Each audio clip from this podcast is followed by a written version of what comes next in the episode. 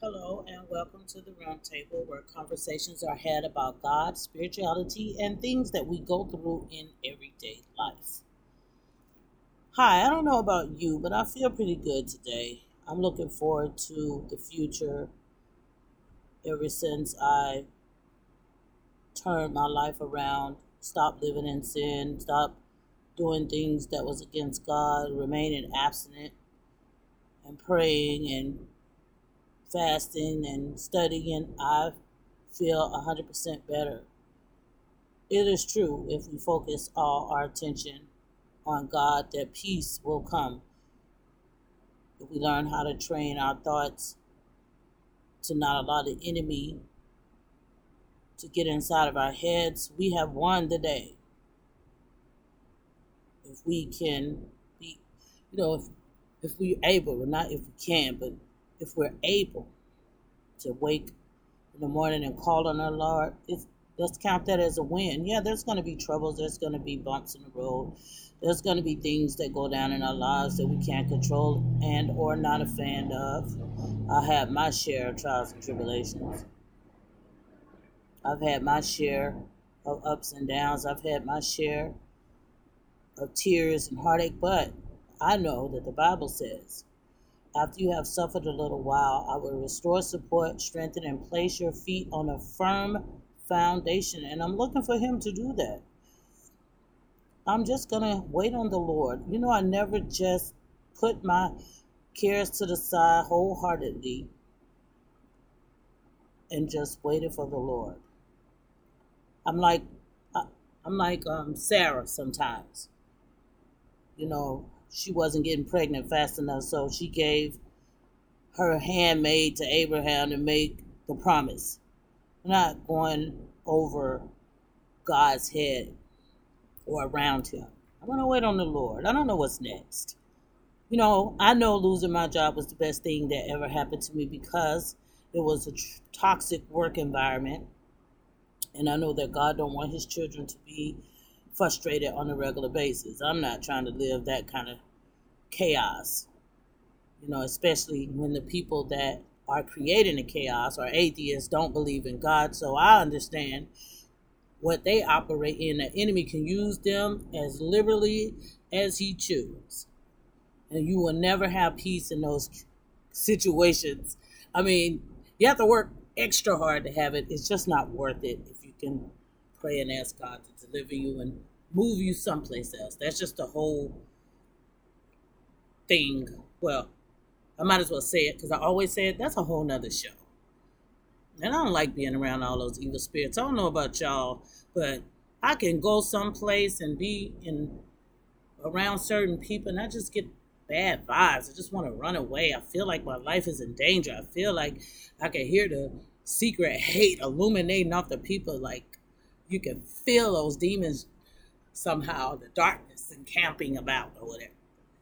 I try to get away from that as fast as I can. I don't I don't stay anywhere where I feel like the devil is is hopping and popping. You'd be surprised where he is, the places he chooses to show up. It's almost unbelievable how subtle he can be in people that you never even dreamed could be ruthless or cutthroat or indifferent or mean. But it happens. I've been deceived before, but I won't be deceived again because I'm going to try to be spirit by the spirit and see if it comes from God. And I'm going to remember what he said that every tree is identified by the fruit that it bears. You can identify the tree by the fruit. So you meet someone and they consistently showing you one type of behavior, that's them. That's who they are at their core, with the overall picture or impression. I suppose that's why it's a good thing when you meet people to get to know them. It takes a while to know what a person is like. You don't know how a person responds to a situation until it happens. You don't know if the person is angry until there's a situation that might prompt them being angry. You don't know how people react if you don't really know them. So let that be a cautionary tale. Don't go through what I went through. You know, I try to see the good in all people, and that gets me in trouble a lot of the times.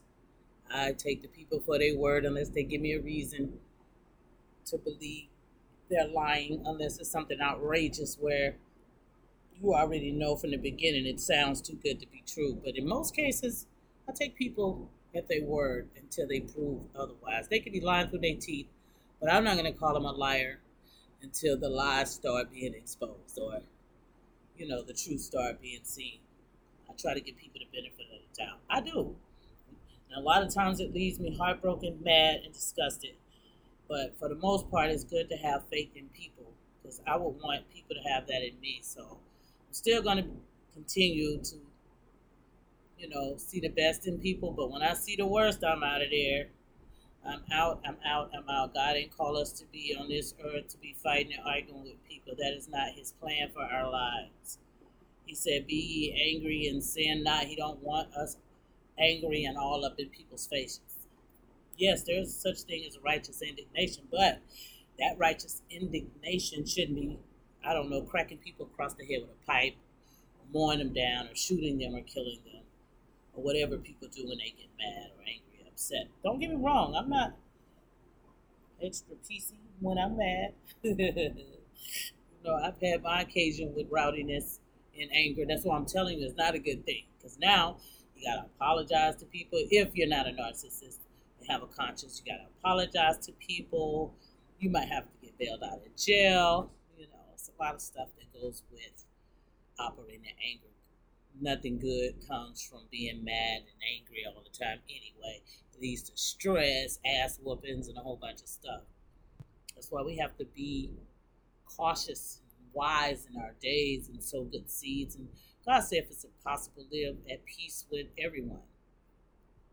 I practice that as much as I can.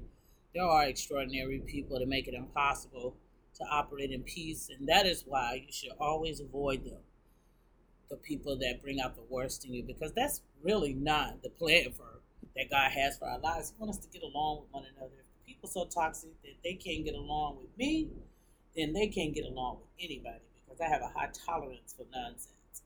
But not these days. I guess not these days. I just want peace. You know, I'm just sitting here um, on the back patio. There's a canal back there. I know You'll probably hear a boat ride by um, or air conditioning click on and off. I'm not in a studio or anything like that. I'm just a regular person sharing my experiences, talking to y'all about God and how I feel about this, about that, about the other. I know I hadn't made a regular series podcast in a while because I've been working on my up to the minute stuff, but I'm gonna be more consistent with this just to talk to you guys. I've been going through a spiritual metamorphosis, like I'm reaching deeper level with God, and it's great. I fought hard to get here. When you know, when I lost my way and navigated away from what I was supposed to walk in, I felt sick and miserable and sad all the time. But now, I feel like I, my strength is returning, and I can focus, and I can see, and I have faith, and I'm not stressing. No matter what happens, I know and understand that God calls all things to work together for my good. I have no reason to doubt or walk in fear, even though the naysayers and the critics always got something that contribute to whatever your situation is, I be it uh, negative or positive. But I receive the positive and the negative people. I just hear them and I don't hear them. I don't let those seeds fall into my spirit. That's another thing that I want to try to convey to people not to allow happen to you. Don't let people plant those seeds of whatever into your spirit. If it's something that's not of God, don't let it resonate with you. Just push it out of the way with the word of God. Don't let negative people come and just, you know, tear your life apart with their vicious words. Because it happens a lot. And I used to be a victim, but not anymore. You know, when someone says something that's opposite, I always say, well, that's not God, what God says about me, or that's not what the Lord say concerning my life, Well, that's not what Jesus said would happen. Practice doing that. Get that devil on up out of your face. If they don't believe, that's their business. I don't want to hear about somebody else's scenario. You know, people love to tell you what happened to person X when they stepped out on faith or when they tried to do this or when they tried to do that. But I like to remind people I don't know the measure of whoever you're talking about faith, but I know I serve a mighty and powerful God who told me that all things are possible to those who believe. And if it don't work, it doesn't matter because obviously God got a better plan. So whatever happens, I'm content. So save the gloom and doom scenarios. People love doing that for some reason. I don't know what it is, but I ain't trying to hear it. That's what we have to be. That's how we have to be with our walk with God. We have to refuse everything and anything that's against what He said, that goes against what He said. People that say, Oh, I'm sick, I'm sick, I'll never get well, that's against what He said. Even if that's how you feel, speak the opposite because that speech is against what He said. He said, By His stripes, you're healed. We have to war for our minds.